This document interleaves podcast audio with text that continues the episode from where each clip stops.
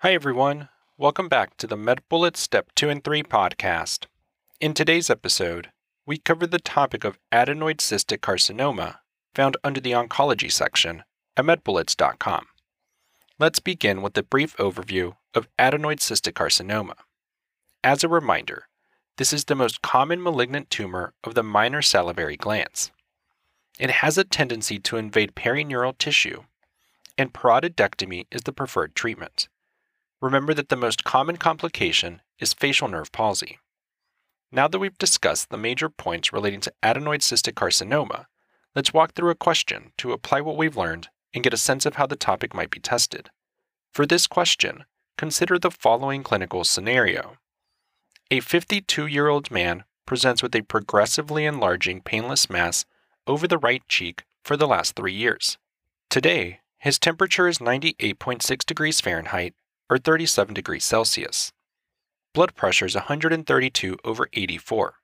Pulse is 77 beats per minute. Respirations are 13 breaths per minute. And oxygen saturation is 99% on room air. Biopsy reveals adenoid cystic carcinoma with possible perineural spread to the marginal mandibular branch, and he is scheduled for appropriate intervention. During the preoperative counseling, the patient expresses concern about potential complications.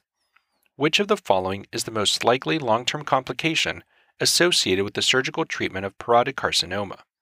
And the answer choices are Choice 1 Bone marrow suppression, Choice 2 Facial nerve palsy, Choice 3 Hoarseness, Choice 4 Severe lancinating pain in the distribution of the trigeminal nerve, or Choice 5 Ipsilateral deviation of the tongue.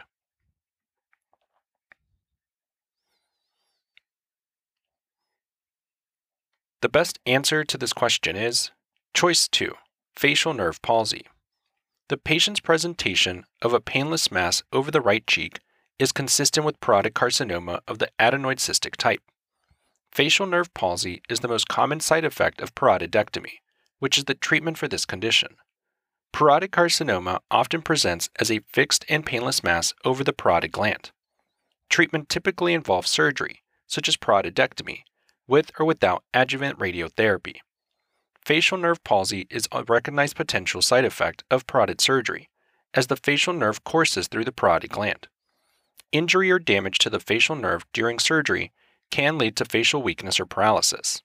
Specifically, the marginal mandibular branch is at highest risk, especially if affected by the mass itself. The publication by al. reviewed adenoid cystic carcinomas, including its presentation and treatments. They discuss its slow growing manner, local infiltration, and perineural spread in detail with the case report. The publication by Marchese-Ragona et al. discusses treatment complications associated with parotid gland surgery. They explain that facial nerve palsy is the most common complication from this procedure. Let's also discuss why the other choices are incorrect. Choice 1 Bone marrow suppression is not a known side effect of treatment for parotid carcinoma. It is more commonly associated with chemotherapy drugs such as methotrexate, which are used for other malignancies. Choice 3 Hoarseness is not a specific side effect of treatment for parotid carcinoma. It is more commonly associated with surgical procedures involving the recurrent laryngeal nerve or thyroid surgery. Choice 4 Severe lancinating pain in the distribution of the trigeminal nerve is not a side effect of treatment for parotid carcinoma. It is characteristic of trigeminal neuralgia, a condition unrelated to parotid carcinoma. Choice 5. Ipsilateral deviation of the tongue is not a side effect of treatment for parotid carcinoma. It is suggestive of a lesion affecting the hypoglossal nerve or cranial nerve 12 rather than a parotid carcinoma. Finally, a bullet summary. Facial nerve palsy is a potential side effect of treatment for parotid carcinoma, a condition often presenting as a painless mass over the parotid gland. That's all for this review about adenoid cystic carcinoma. We hope that was helpful. This is the MedBullets Step 2 and 3 podcast, a daily audio review session from MedBullets, the free learning and collaboration community for medical student education. As a reminder, you can follow along with these podcast episodes by reviewing the topics directly on medbullets.com. You can listen to these episodes on the MedBullets website or phone app while reading through the topic.